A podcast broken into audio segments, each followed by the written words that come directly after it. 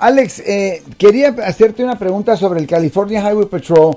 Quien en primer lugar está trabajando en Oakland, ¿verdad? Y andaban, Sí. según esto, este muchacho se alega, traía un auto em, robado.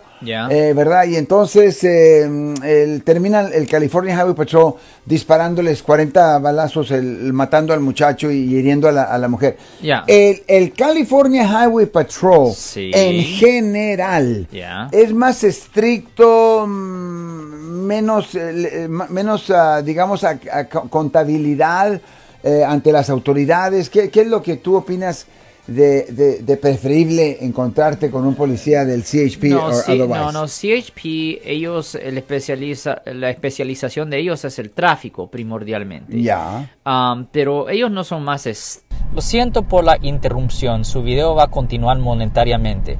Solo voy a mencionar que si usted ha sido acusado por haber cometido cualquier delito aquí en el área de la Bahía Norte, California, por favor no se espere, llame el nuevo teléfono que ven en la pantalla o llame para hacer una cita inmediatamente al 1-800-530-1800. Recuerden, yo soy el abogado Alexander Cross, abogado criminalista aquí en el área de la Bahía Norte, California.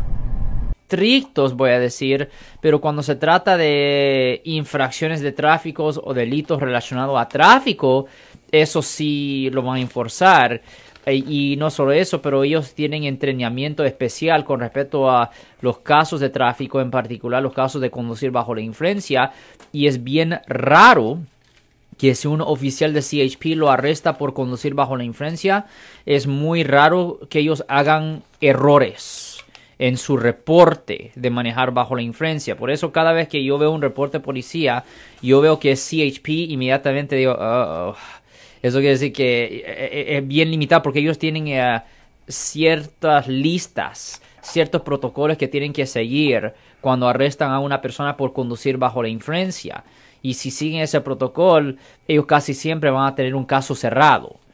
Um, e- esa es mi experiencia con el CHP. Pero con respecto a cosas que no tienen que ver con tráfico, no veo mucha diferencia al CHP versus la policía convencional de la, de la ciudad. Si les gustó este video, suscríbanse a este canal, aprieten el botón para suscribirse y si quieren notificación de otros videos en el futuro, toquen la campana para obtener notificaciones.